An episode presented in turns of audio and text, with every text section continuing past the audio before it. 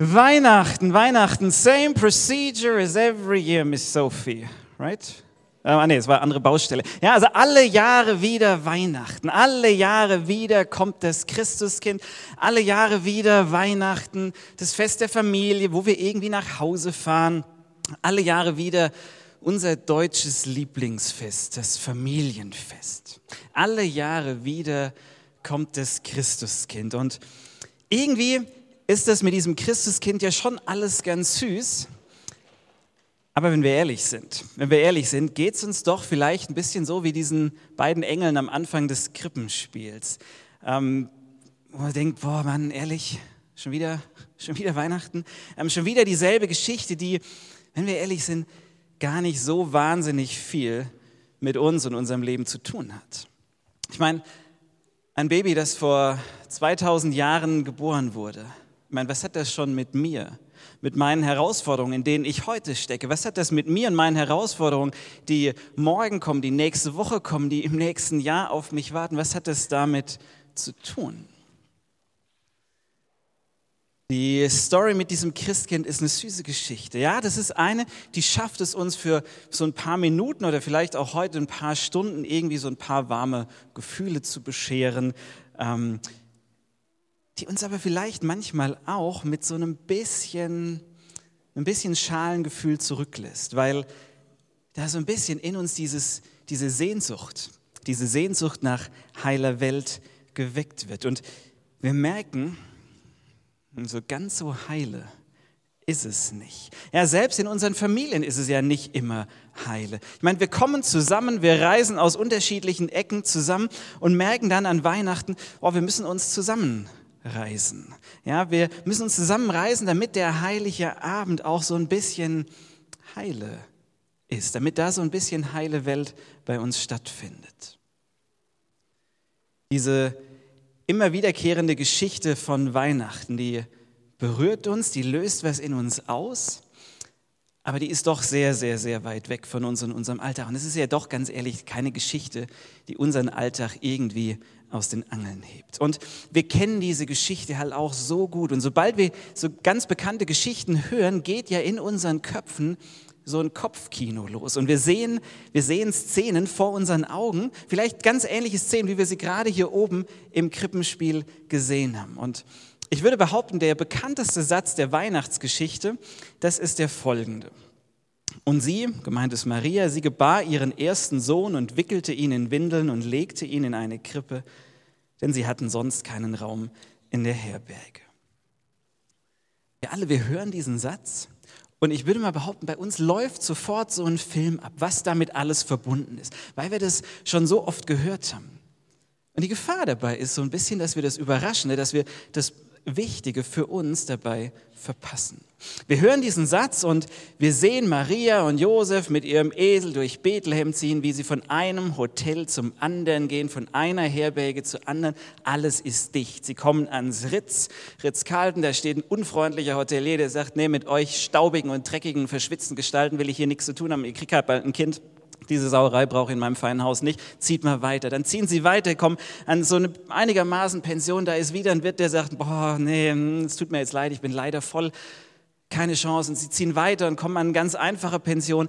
Und da ist wieder ein unfreundlicher, oder der ist nicht so richtig unfreundlich, dieser Wirt, aber er sagt, es tut mir leid, es tut mir leid, es ist voll, aber so ganz herzlos ist er jetzt auch nicht und sagt, komm immerhin im Stall. Im Stall, da könnt ihr, da könnt ihr unterkommen. Und dass sie wenigstens vor Wind und Wetter geschütztes Jesuskind entbinden können. Das ist der Kopfkinofilm, der vermutlich bei den meisten von uns abläuft, wenn wir diesen Satz hören. Sie legte ihn in eine Krippe, denn sie hatten sonst keinen Raum in der Herberge. Man guckt sich so seinen Kopfkinofilm an, schüttelt vielleicht so ein bisschen den Kopf innerlich, wenn man denkt, Mensch, wie herzlos waren die denn damals? Aber ah, es ist ja, es ist ja noch mal alles, alles gut gegangen. Und damit legen wir diese Geschichte ad acta, bis es im nächsten Jahr wieder heißt. Alle Jahre wieder kommt das Christuskind. Und wenn wir das machen, übersehen wir ein ganz entscheidendes Detail. Denn in unseren Film hat sich ein Fehler eingeschlichen. Kennt ihr das? Es gibt ja in Kinofilmen, ähm, passiert es immer mal wieder, dass Fehler passieren, dass Dinge in Kinofilmen vorkommen, die da eigentlich nicht reingehören. Es gibt eine komplette Community, die sind auf der Suche nach solchen Fehlern. Wo passt was nicht in einen Film? Also zum Beispiel, ich habe euch mal zwei Beispiele mitgebracht. Hier ist eine Szene aus dem Film Gladiator. Und in diesem Gladiator-Streitwagen befindet sich eine Gasflasche.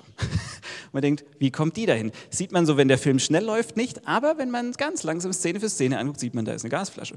Macht keinen Sinn. Oder im nächsten Film, in Troja fliegt ein Flugzeug durchs Bild. Man denkt, naja, also zu Zeiten von Troja gab es meines Wissens nach noch keine äh, Flugzeuge. Ja, es gibt ab und zu, dass sich Fehler in so Filme einschleichen.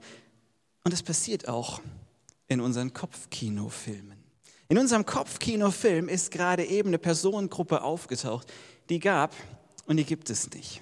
Wisst ihr, wisst ihr welche das ist? Kam auch gerade vorhin nicht vor in dem Stück. Das sind die Wirtsleute, die, die, ja, die Wirte, die, ähm, die Herbergsbetreiber, diese Hoteliers. Aller Voraussicht nach gab es die nämlich gar nicht. Bethlehem war zu der Zeit damals ein kleines, armes Dorf in den Bergen Judäas, vielleicht maximal 800 Einwohner. Und soweit man das weiß, hat durch Bethlehem keine bedeutende Handelsstraße geführt. Und es ist ganz unwahrscheinlich, dass es dort überhaupt, überhaupt ein Hotel oder eine Herberge gab oder irgendwie sowas in der Art. Die Leute, die hatten damals kein Geld, um irgendwie das Wochenende im Hotel zu verbringen oder sowas. Deswegen, in so einem kleinen Dorf ähm, sind sich eigentlich alle Historiker einig, gab es höchstwahrscheinlich kein Hotel, keine Herberge, sondern nur ganz normale Wohnhäuser. Ja, aber Moment, was ist jetzt damit gemeint? Er stand doch gerade, es war kein Raum in der Herberge. Die Häuser in der damaligen Zeit, die sahen so aus, dass es im Erdgeschoss einen einzigen Raum gab. Und in diesem einen Raum, da hat die Familie gewohnt, da wurde gelebt, gekocht, gegessen, geredet, gefeiert, geschlafen. Alles von dieser Familie hat in diesem einen Raum stattgefunden. Und in diesem Raum, in diesem Einraum, in dieser Einraumwohnung, wenn man so möchte, da war nicht nur die Familie, sondern da war auch aller Besitz drin. Das bedeutet, nachts hat man diese ein, zwei Tiere, die man so hatte, in das Haus reingebracht. Tagsüber waren die draußen, haben irgendwie geholfen, das Feld zu bestellen oder was man sonst so hatte. Aber nachts waren diese ein, zwei Tiere mit im Haus, waren quasi mobile Heizkörper. Ja, Wenn es draußen kalt wurde, Tierwärme so ein bisschen von der Seite, wunderbar. Und weil die Tiere mit im Haus waren, gab es natürlich auch eine Krippe im Haus. So, und jetzt, ich frage, Mensch, was erzählt er uns die ganze Zeit? Jetzt war es so, dass die meisten Häuser noch ein zweites Zimmer haben oder viele Häuser hatten noch ein zweites Zimmer. Und das war das sogenannte Gästezimmer, also es war ein Gästezimmer. Und dieses zweite Zimmer, das war normalerweise im hinteren Teil des Hauses oder oben auf dem Flachdach drauf. Und mit ziemlicher Sicherheit ist Josef und Maria in so einem Haus gelandet. Luther übersetzt das ja hier. Sie ähm, legten ihn in eine Krippe, weil sie keinen Raum in einer Herberge hatten. Und das Wort, das im Griechischen für Herberge steht, ist nicht das Wort, das man für ein Hotel verwendet, für eine kommerzielle Herberge, wo du Geld für bezahlst, sondern da gibt es ein anderes Wort im Griechischen für, sondern er benutzt das Wort für das zweite Zimmer, für das Gästezimmer. So, und dieses zweite Zimmer, das Gästezimmer, das war voll, als Josef und die hochschwangere Maria da ankamen. Da waren nämlich schon Gäste untergebracht. Und das Gebot der Gastfreundschaft, das war zu der damaligen Zeit völlig klar, die darfst du nicht mehr ausquartieren. Ja, das, das darf man nicht machen, für, damit verstößt du gegen Gastfreundschaft. Aber ausquartieren darfst du sie nicht. Also was macht diese Familie? Sie holen Josef und Maria zu sich rein in den allgemeinen Familienwohnraum. Und dass die dann Jesus in eine Krippe legten, ist nicht das Ergebnis von einem herzlosen Hotelier, sondern ist vielmehr die Weihnachtsbotschaft auf den Punkt gebracht. Jesus kam nämlich im Zentrum dieser Familie zur Welt. Er kam inmitten des alltäglichen Lebens von der durchschnittlichen, eher ärmlichen Familie an. Mitten da, wo die Leute gewohnt und gekocht und gegessen und gelacht und gelebt haben. Im Zentrum kam er an. Genau da wollte Gott landen. Und genau da will er auch heute ankommen. Nicht irgendwo am Rand, sondern in unserem Zentrum, in unserem ganz normalen Wahnsinn. Jesus könnte tausendmal in Bethlehem geboren werden wenn er nicht bei mir geboren wird, wenn er nicht bei mir ankommen kann, habe ich nichts davon. Dann kann ich zwar noch 50 Jahre lang O Tannenbaum singen, aber dann habe ich nichts von dieser schönen, süßen Christkindgeschichte. Das, was ich an der Weihnachtsgeschichte liebe, was mich immer wieder neu begeistert, ist, wie einfach, wie überraschend einfach Gott es uns in Jesus an Weihnachten macht. Während es in allen Religionen immer wieder darum geht, sich anzustrengen, um der Gottheit irgendwie näher zu kommen um die irgendwie zu besänftigen, um sie gut zu stimmen, um irgendwie einen Schritt zu ihr hinzumachen, ist Weihnachten diese großartige Erinnerung, diese einmal im Jahr wiederkehrende Erinnerung, dass Gott zu uns sagt, ihr müsst gar nicht zu mir kommen. Ich komme zu euch. Zu dir, bei dir will ich wohnen. Ich will bei dir auftauchen in deinem Leben, in deinem Alltag. Wir müssen nichts tun, wir müssen nichts leisten, wir müssen uns noch nicht mal besonders rausputzen, auch wenn wir das am Heiligabend gerne mal machen, ähm, dass wir uns ein bisschen schöner anziehen. Aber genauso wie bei dieser Familie in Bethlehem geht es einfach nur darum, die Tür aufzumachen. Einer der häufigsten Sätze in der Vorweihnachtszeit, ich weiß nicht, ob ihr den kennt, ist, Weihnachten steht vor der Tür. Ja, oh, jetzt steht Weihnachten wirklich vor der Tür. Gestern im Gottesdienst äh, wurde hier noch moderiert. Also jetzt steht wirklich Weihnachten vor der Tür.